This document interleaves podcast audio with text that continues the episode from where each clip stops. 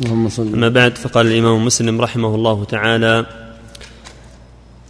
حدثنا يحيى بن يحيى وأبو بكر بن أبي شيبة وإسحاق بن إبراهيم واللفظ ليحيى قال يحيى أخبرنا وقال الآخران حدثنا ابن عيينة عن الزهري عن علي بن حسين عن عمرو بن عثمان عن أسامة بن زيد أن النبي صلى الله عليه وسلم قال لا يرث المسلم الكافر ولا يرث الكافر المسلم.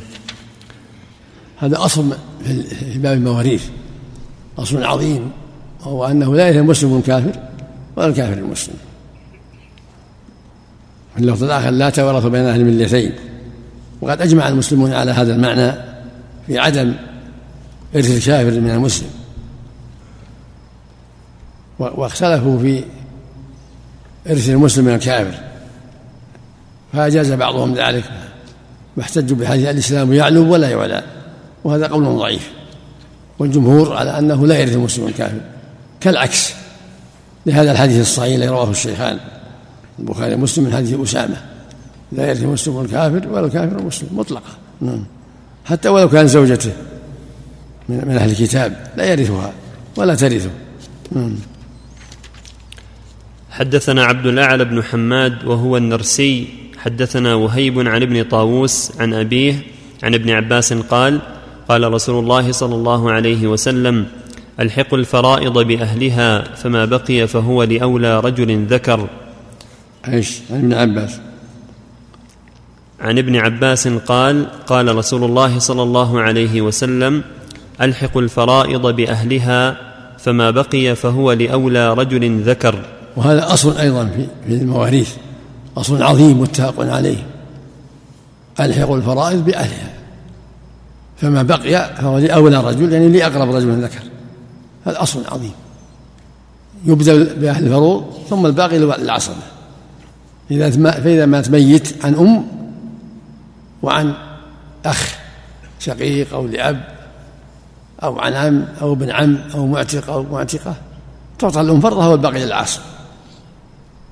تأخذ الأم مع الأخ أو مع العم الثلث والباقي العصبة وإذا كان مع أخوين أو أكثر أعطيت السدس والباقي للأخوين من الش... إذا كانوا شقيقين أو لأب. عصب عصب. وهكذا إذا مات ميت عن أم وابن عم أم لها السدس لها الثلث والباقي لابن العم. أو مات ميت عن زوجة وعن عم الزوجة لها الربع والباقي للعم. أو مات ميت عن أخ لأم وعن أخ لأب الأخ لأم له سدس والباقي للأخ لأب أو العم أو ابن العم أو المعتق له الباقي. فهذا أصل عظيم. ألحق الفرائض بأهلها. فما بقي فهو لأولى رجل ذكر. أولى يعني أقرب رجل ذكر. ولو كان ابن عم بعيد أو معتق أو ابن معتق يعطى الباقي بعد أهل الفروض. فإن ما بقي شيء ما نش لو استغرقت الفروض المسألة ما بقي شيء سقط العصر. مثل بنتين وأبوين وابن ابن. ما بينزل ابن ابن شيء سقط. بنتين لهما ثلثان من ستة والأبوين لكل واحد السدس واحد من ستة تمت ستة. ما بقي شيء. ابن الابن يسقط. لاستغراق الفروض والمسألة لقوله صلى الله عليه وسلم فما بقي وهذا ما بقي شيء. مثل أختين شقيقتين وأم وأخ لأم وأخ لأب. أم لها السدس من ستة والأخ لأم لها السدس أو الأخت لأم السدس. أختين شقيقتين لهما الثلثان هذه ستة ما بقي شيء. الأخ لأب يسقط أو العم يسقط أو ابن الأخ يسقط. لأن أصحاب الفروض استغرقوا المسألة ما بقي شيء. ألحقوا الفرائض بأهلها. فما بقي فهو لأولى رجل ذكر.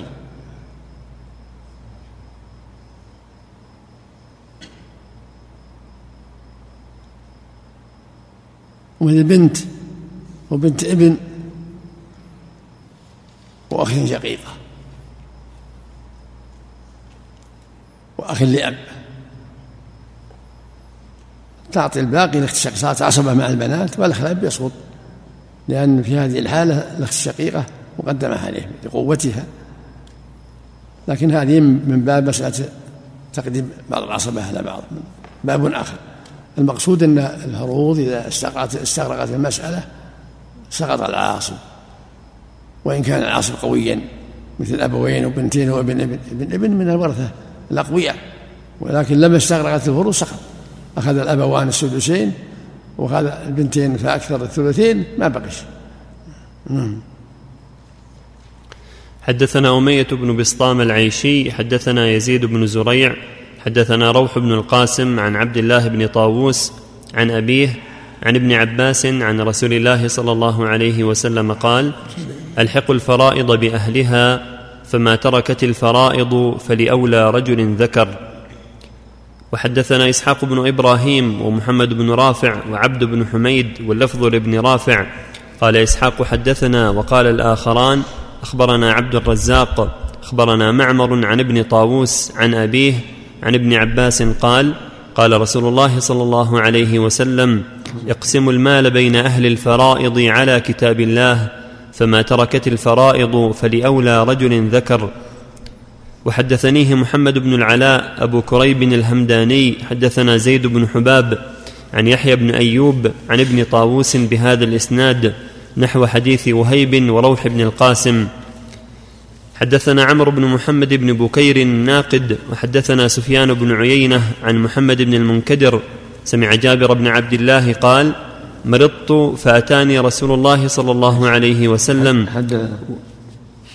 حدثنا عمرو بن محمد بن بكير الناقد حدثنا سفيان بن عيينة عن محمد بن المنكدر سمع جابر بن عبد الله قال مرضت فأتاني رسول الله صلى الله عليه وسلم وأبو بكر يعودان ماشيان فأغمي علي فتوضأ ثم صب علي من وضوئه فأفقت قلت يا رسول الله كيف أقضي في مالي؟ فلم يرد علي شيئا حتى نزلت آية الميراث يستفتونك قل الله يفتيكم في الكلالة. حدثني محمد بن حاتم بن ميمون. وهذا الحديث فيه الدلالة على فضل عياده المريض وتواضع النبي صلى الله عليه وسلم وعياته لأصحابه. مرض جابر فعاده النبي صلى الله عليه وسلم هو وأبو بكر يمشيان. فهذا فيه دلالة على شرعيات عياده المريض وللمؤمن الأسوة الحسنة بنبي صلى الله عليه وسلم وبالصديق ذهبا يمشيان يعودان جابرا ففي هذا شرعية عياده المريض وفضل النبي صلى الله عليه وسلم وتواضعه وأن ينبغي التواضع وأن يزور الأكبر والاصغر يزور الأكبر والاصغر تواضعا وتأسم بالنبي عليه الصلاة والسلام. في أنه صلى الله عليه وسلم مبارك ووضوءه مبارك وما أصاب جسده مبارك. لما أغشي على جابر توضأ ثم صب ماء على وعليه فأفاق جعل الله في ماء في مائه في الوضوء اللي باشر جسده فضلا عظيما وشفاء لمرض هذا جابر. ثم أخبر أنه يرث كلاله كان جابر ذاك الوقت ما ما عندها أولاد ثم جاء لها أولاد. والكلالة من لا ولد له ولا والد هذا الكلالة. من ليس له ولد ولا والد ذكر لا أب ولا جد هذا يقال لها كلالة. فإذا مات ميت عن أم وبنات أو أخوات هذا يسمى كلالة. أم أو أخوات عن أم وأخوات كلالة. من ليس له ولد ولا والد. كما قال تعالى يفتتونك ولله يفتيكم كلالة. إن امرؤ هذا قال ليس له ولد يعني ولا والد. نعم نعم. نعم. مسافر ولو كافر يعود النبي عاد أبا طالب وهو كافر وكان له خادم يهودي في المدينة فمرض. فعاده النبي صلى الله عليه وسلم وقال له أشهد أن لا إله إلا الله وأني رسول الله وكان عنده أبوه. فقال أبوه أطع بالقاسم فقال أشهد أن لا إله إلا الله وأشهد أن محمدا رسول الله. وخرج النبي صلى الله عليه وسلم عنده ويقول الحمد لله الذي أنقذه بي من النار. كان خادما قبل أن يمنع قبل أن يمر بخروج الكفار من الجزيرة. فعاد هو وهو يهودي وعاد أبا طالب وهو يهودي. ولا سيما إذا كانت العيادة يرجى فيها الخير يدعوه إلى الله لعل الله ينقذه به. نعم. نعم إذا كان يذهب إلى المستشفى لزيارة مريض ويوجد في المستشفى لا يستطيع إنكاره هل يذهب؟ له يمكن حسب طاقته يمكن حسب طاقته حدثني محمد بن حاتم بن ميمون حدثنا حجاج بن محمد أخبرنا ابن جريج قال أخبرني ابن المنكدر عن جابر بن عبد الله قال عادني النبي صلى الله عليه وسلم وأبو بكر في بني سلمة يمشيان فوجدني لا اعقل فدعا بماء فتوضأ ثم رش علي منه فأفقت فقلت كيف أصنع في مالي يا رسول الله؟ فنزلت يوصيكم الله في أولادكم للذكر مثل حظ الأنثيين. حدثنا عبيد الله بن عمر القواريري حدثنا عبد الرحمن يعني بن مهدي.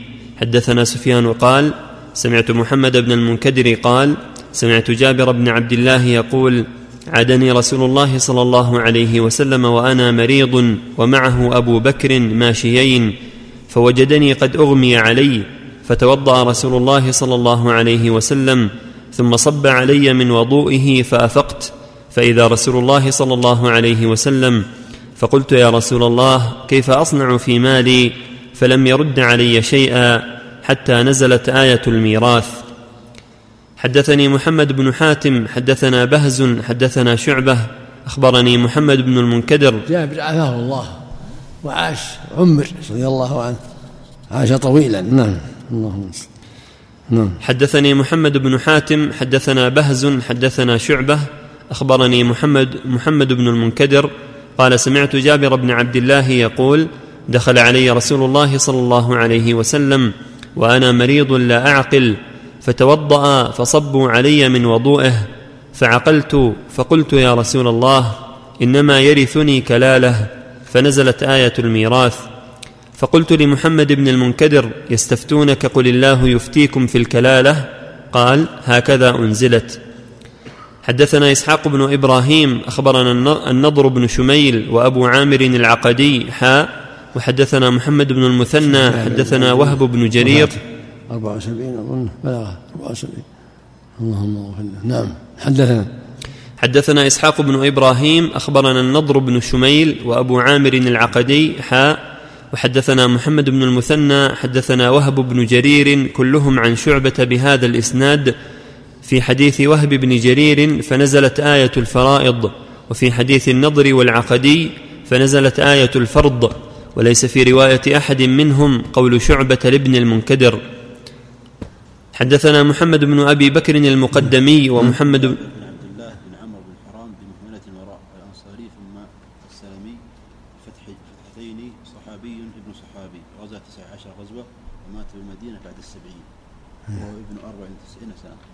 وتسعين.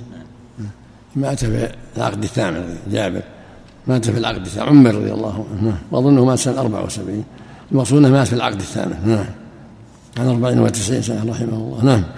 نعم. حدثنا محمد بن أبي بكر المقدمي ومحمد بن المثنى واللفظ لابن المثنى. قال حدثنا يحيى بن سعيد حدثنا هشام حدثنا قتادة عن سالم بن أبي الجعد عن معدان بن أبي طلحة أن عمر بن الخطاب خطب يوم جمعة فذكر نبي الله صلى الله عليه وسلم وذكر أبا بكر ثم قال إني لا أدع بعدي شيئا أهم عندي من الكلالة ما راجعت رسول الله صلى الله عليه وسلم في شيء ما راجعته في الكلالة وما أغلظ لي في شيء ما أغلظ لي فيه حتى طعن بإصبعه في صدري وقال يا عمر ألا تكفيك آية الصيف التي في آخر سورة النساء؟ وإني إن أعش أقضي فيها بقضية يقضي بها من يقرأ القرآن ومن لا يقرأ القرآن. وهي واضحة لكن عجب من كونها اشكلت على عمر فإن آية النساء الأخيرة واضحة في الكلالة. يستفتونك قل الله يفتيكم بالكلالة. انما هنالك ليس له ولد لا ذكر ولا أنثى. وليس له والد أيضا لأن الله أعطى الإخوة. لو كان له والد ما أعطى الإخوة. فلما أعطى الإخت والأخوات دل على أنه لا والد أيضا. لأنه تقدم في أول النساء أن الإخوة ليس لهم مع الوالد شيء. يحجبهم الوالد. يوصيكم الله في أولادكم للذكر من حد من الآية. فالحاصل أن آية الكلالة هي آية النساء الأخيرة. يستفتون قل الله يفتيهم الكلالة. إن امرؤ هلك ليس له ولد لا ذكر ولا أنثى ولا والد. ولها أخت فلها نصف ما ترك. وورثها إن لم يكن لها ولد. فإن كانت اثنتين فلهما ثلثان مما ترك. وإن كانوا إخوة رجالا ونساء فللذكر من حظ. كل هذا لا يقع إلا إذا كان ما في ولد ولا والد. هذه الكلام. مراجعة عمر. ما أشكل عليه. أشكلت عليه. الرجل العظيم قد يخفى عليه بعض الشيء. نعم وحدثنا أبو بكر بن أبي شيبة حدثنا إسماعيل بن علية عن سعيد بن هذا فائدة أن الإنسان لا يستحي إذا خفي عليه بعض الشيء ولا يستحي يسأل. ولا يقول أنا كبير أستحي لا يسأل. عمر سأل عن هذه المسألة كرر وألح فيها مع وضوحها لأنه لم ينشرح صدره لمعناها ما اتضح لها الأمر. حتى كرر. فالإنسان قد يكون عظيما وكبيرا وعالما ولكن يخفى عليه بعض المسائل طعن النبي غضب يا شيخ آه. طعن النبي له غضب ولا وهو بالله هذا من باب المداعبة. نعم. نعم. نعم.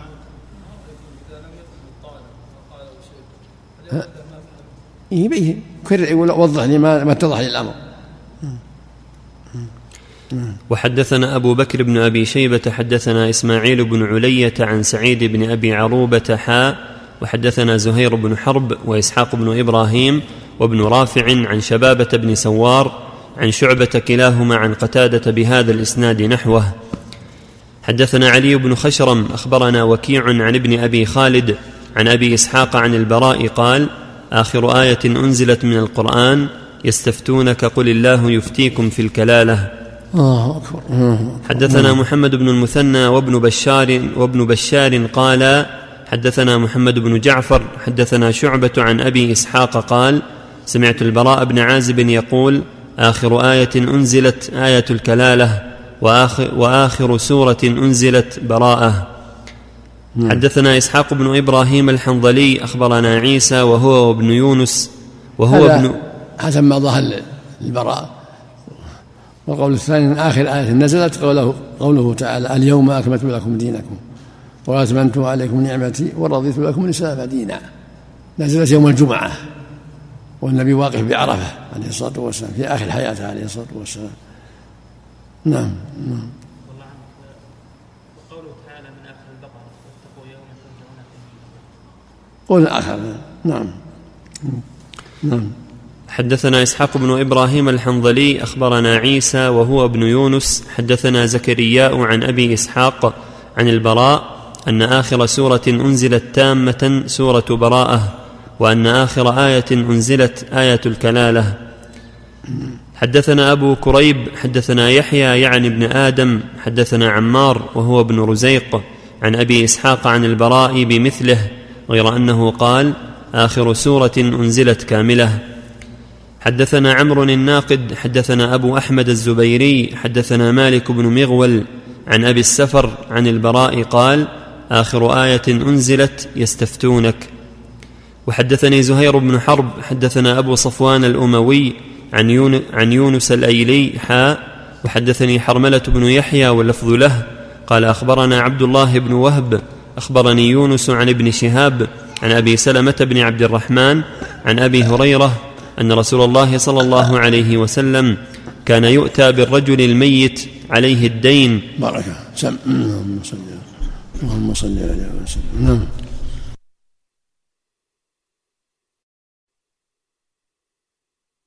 قال الإمام مسلم رحمه الله تعالى وحدثني زهير بن حرب حدثنا أبو صفوان الأموي عن يونس الأيلي حاء وحدثني حرملة بن يحيى واللفظ له. قال أخبرنا عبد الله بن وهب أخبرني يونس عن ابن شهاب عن أبي سلمة بن عبد الرحمن عن أبي هريرة أن رسول الله صلى الله عليه وسلم كان يؤتى بالرجل الميت عليه الدين فيسأل هل ترك لدينه من قضاء؟ فإن حدث أنه ترك وفاء صلى عليه وإلا قال صلوا على صاحبكم.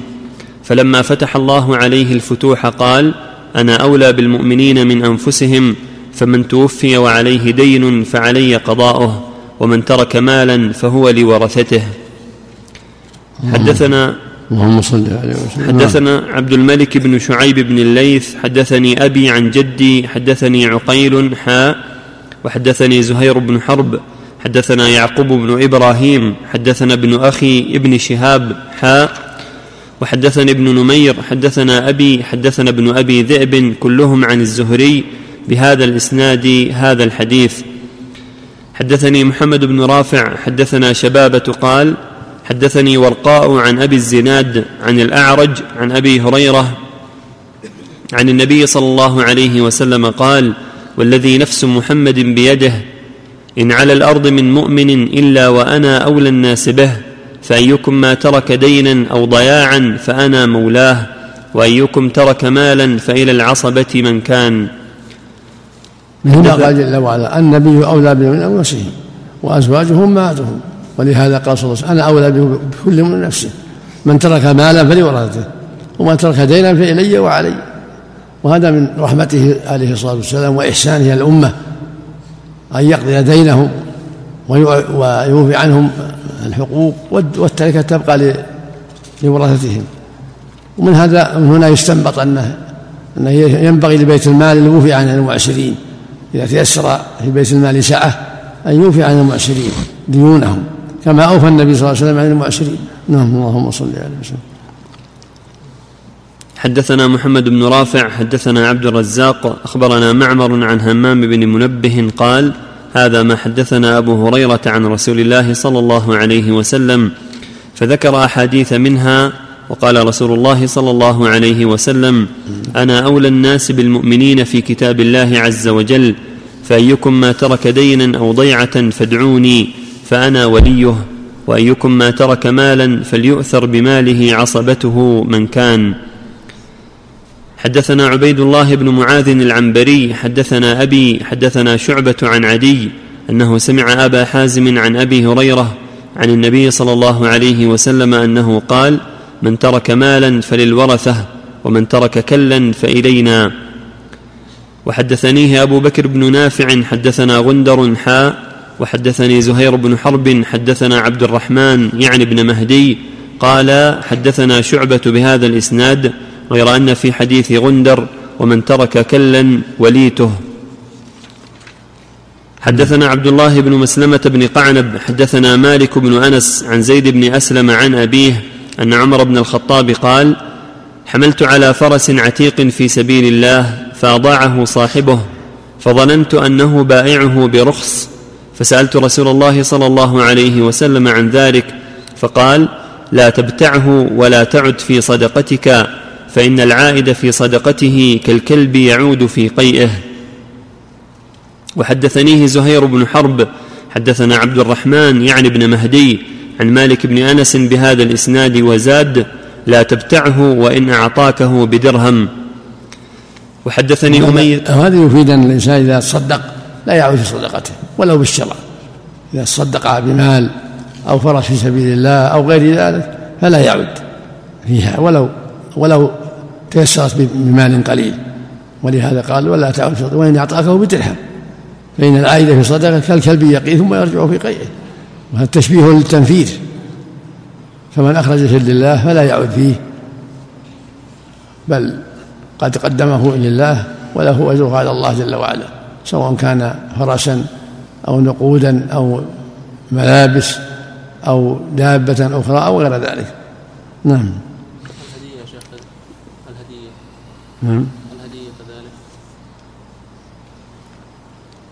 يعمها لأن في بعض الروايات العائل هبته الهبة الهدية هبة نعم. يعمها الحديث نعم نعم. وحدثني أمية بن بسطام حدثنا يزيد يعني بن زريع حدثنا روح وهو ابن القاسم عن زيد بن أسلم عن أبيه عن عمر أنه حمل على فرس في سبيل الله فوجده عند صاحبه وقد أضاعه وكان قليل المال فأراد أن يشتريه فأتى رسول الله صلى الله عليه وسلم فذكر ذلك له فقال لا تشتريه وإن أعطيته بدرهم فإن مثل العائد في صدقته كمثل الكلب يعود في قيئه. وحدثناه ابن حديث صحيح أيضا. لا يحل المسلم أن يعطي العطية ثم يرجع فيها. إلا الوالد فلم يعطي ولده. هذا خاص بالوالد. ليس لأحد يهدي الهدية ثم يرجع فيها. إلا الوالد له يرجع على ولده. نعم. لأن أنت ومالك لأبيه. نعم. نعم. وحدثناه ابن أبي عمر حدثنا سفيان عن زيد بن أسلم بهذا الإسناد غير أن حديث مالك وروح أتم وأكثر. حدثنا يحيى بن يحيى قال قرأت على مالك عن نافع عن ابن عمر أن عمر بن الخطاب حمل على فرس في سبيل الله فوجده يباع فأراد أن يبتاعه فسأل رسول الله صلى الله عليه وسلم عن ذلك فقال لا تبتعه ولا تعد في صدقتك. وحدثناه قتيبة بن سعيد وابن رمح جميعا عن الليث بن سعد حا. وحدثنا المقدمي ومحمد بن المثنى. قال حدثنا يحيى وهو القطان حا. وحدثنا ابن نمير حدثنا أبي حا. وحدثنا أبو بكر بن أبي شيبة حدثنا أبو أسامة. كلهم عن عبيد الله كلاهما عن نافع عن ابن عمر. عن النبي صلى الله عليه وسلم بمثل حديث مالك حدثنا ابن أبي عمر وعبد بن حميد واللفظ لعبد قال أخبرنا عبد الرزاق أخبرنا معمر عن الزهري عن سالم عن ابن عمر أن عمر حمل على فرس في سبيل الله ثم رآها تباع فأراد أن يشتريها فسأل النبي صلى الله عليه وسلم فقال رسول الله صلى الله عليه وسلم لا تعد في صدقتك يا عمر. حدثني إبراهيم بن موسى الرازي وإسحاق بن إبراهيم قال أخبرنا عيسى بن يونس حدثنا الأوزاعي عن أبي جعفر عن أبي جعفر محمد بن علي عن ابن المسيب عن ابن عباس أن النبي صلى الله عليه وسلم قال مثل الذي يرجع في صدقته كمثل الكلب يقيء ثم يعود في قيئه فيأكله وحدثناه أبو كريب محمد بن العلاء أخبرنا ابن المبارك عن الأوزاعي قال سمعت محمد بن علي بن الحسين يذكر بهذا الإسناد نحوه. وحدثنيه حجاج بن الشاعر حدثنا عبد الصمد حدثنا حرب حدثنا يحيى وهو ابن أبي كثير. حدثني عبد الرحمن بن عمرو أن محمد بن فاطمة بنت رسول الله صلى الله عليه وسلم حدثه بهذا الإسناد نحو حديثهم. وحدثني هارون بن سعيد الأيلي وأحمد بن عيسى قال حدثنا ابن وهب أخبرني عمرو وهو ابن الحارث عن بكير أنه سمع سعيد بن المسيب يقول سمعت ابن عباس يقول سمعت رسول الله صلى الله عليه وسلم يقول إنما مثل الذي يتصدق بصدقة ثم يعود في صدقته كمثل الكلب يقيء ثم يأكل قيئه حدثنا محمد بن المثنى ومحمد بن بشار قال حدثنا محمد بن جعفر حدثنا شعبة سمعت قتادة يحدث عن سعيد بن المسيب عن ابن عباس عن النبي صلى الله عليه وسلم أنه قال العائد في هبته كالعائد في قيئه. وحدثناه محمد بن المثنى حدثنا ابن أبي عدي عن سعيد عن قتادة بهذا الإسناد مثله. وحدثنا إسحاق بن إبراهيم أخبرنا المخزومي حدثنا وهيب حدثنا عبد الله بن طاووس عن أبيه عن ابن عباس عن رسول الله صلى الله عليه وسلم قال العائد في هبته كالكلب يقيء ثم يعود في قيئه.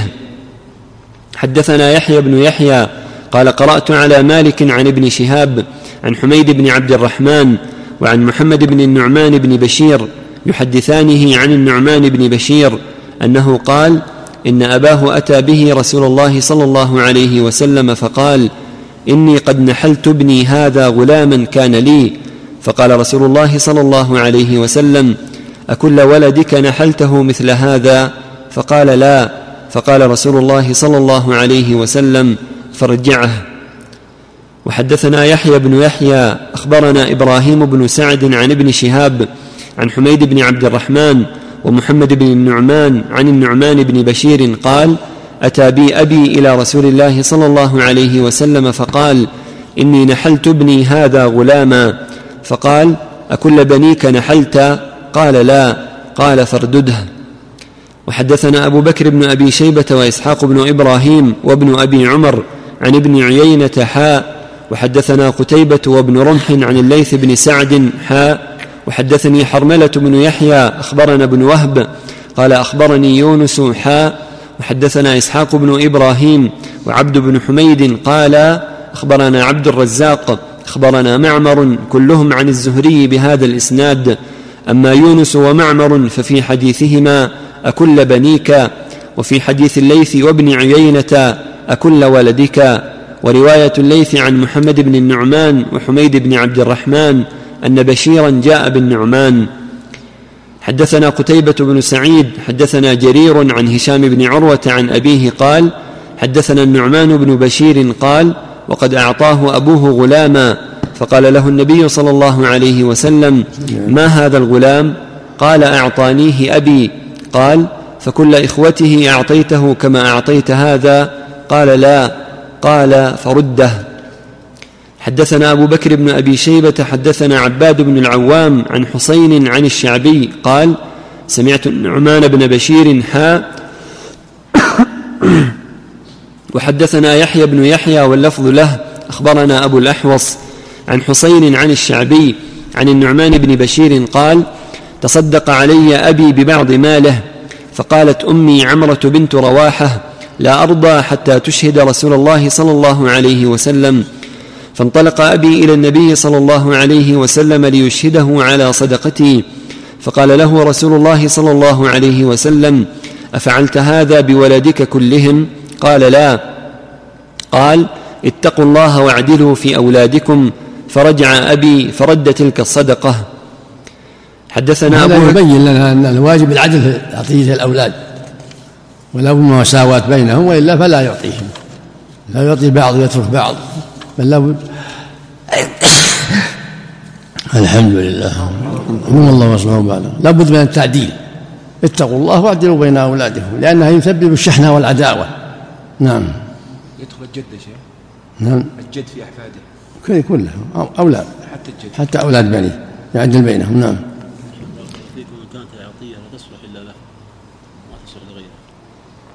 المقصود مثل ما قال اتقوا الله وأعدلوا بين أولادكم. إذا سمحوا وهم مرشدين إذا شاورهم وسمحوا له لا بأس. الحق لا يعدوهم إذا سمحوا لأخيهم لأن حاجة لحاجة وهم مرشدون لا بأس. حدثنا أبو بكر بن أبي شيبة حدثنا علي بن مسهر عن أبي حيان عن الشعبي عن النعمان بن بشير حاء وحدثنا محمد بن عبد الله بن نمير واللفظ له. قال حدثنا محمد بن بشر حدثنا أبو حيان التيمي عن الشعبي حدثني النعمان بن بشير أن أمه بنت رواحة سألت أباه بعض الموهوبة من ماله لابنها فالتوى بها سنة ثم بدا له فقالت لا أرضى حتى تشهد رسول الله صلى الله عليه وسلم على ما وهبت لابني فأخذ أبي بيدي وأنا يومئذ غلام فأتى رسول الله صلى الله عليه وسلم فقال يا رسول الله إن أم هذا بنت رواحة أعجبها أن أشهدك على الذي وهبت لابنها. فقال رسول الله صلى الله عليه وسلم يا بشير ألك ولد سواه؟ قال نعم. فقال رسول الله صلى الله عليه وسلم أكلهم وهبت له مثل هذا؟ قال لا. قال فلا تشهدني إذن فإني لا أشهد على جور. حدثنا ابن نمير حدثني أبي حدثنا إسماعيل عن الشعبي عن النعمان بن بشير أن رسول الله صلى الله عليه وسلم قال ألك بنون سواه؟ قال نعم. قال فكلهم أعطيت مثل هذا؟ قال لا. قال فلا أشهد على جور. حدثنا إسحاق بن إبراهيم حدثنا جرير عن عاصم الأحول عن الشعبي عن النعمان بن عن النعمان بن بشير أن رسول الله صلى الله عليه وسلم قال لأبيه لا تشهدني على جور. حدثنا محمد بن المثنى حدثنا عبد الوهاب وعبد الأعلى حاء وحدثنا إسحاق بن إبراهيم ويعقوب الدورقي جميعا عن ابن علية واللفظ ليعقوب. قال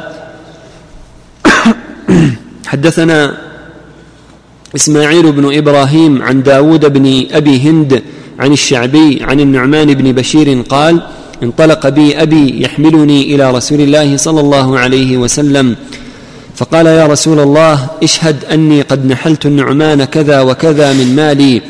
فقال أكل بنيك قد نحلت مثل ما نحلت النعمان؟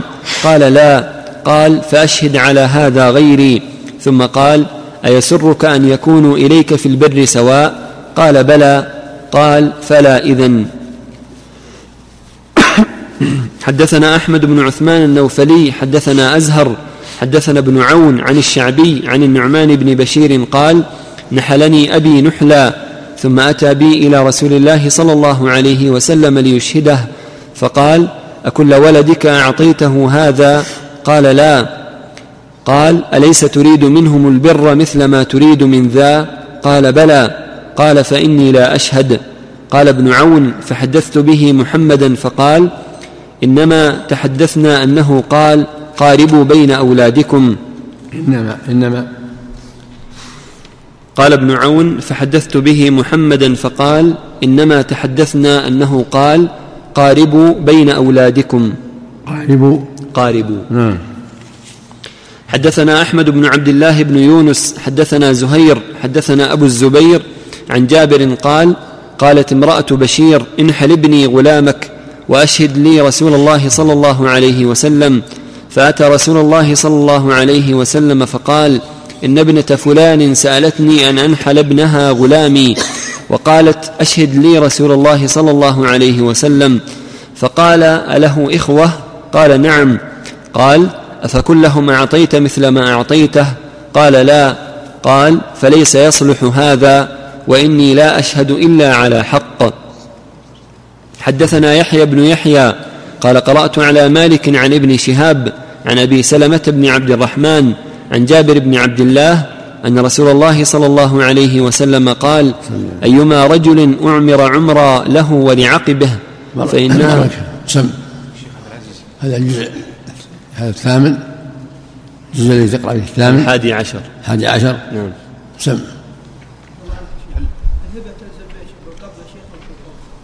بالهبه بالقول. نعم. هل ترك هل ترك استفصال النبي السؤال هل أحد محتاج أو لا؟ معنى أن المحتاج لا يعطى أيضا؟ لا ذاك نفقه تسمى نفقه المحتاج ينفع المولود له رزقهن وكسبتهن بالمعروف يعطى سيارة للجامعة مثلا وكذا. لا لا يعطى نفقة بس. وإذا الطالب يعطى على حساب الوالد. هذا ما هي باسم عطيه الله. يستعملوها للجامعة وغير الجامعة. اسم الوالد. باسم الوالد.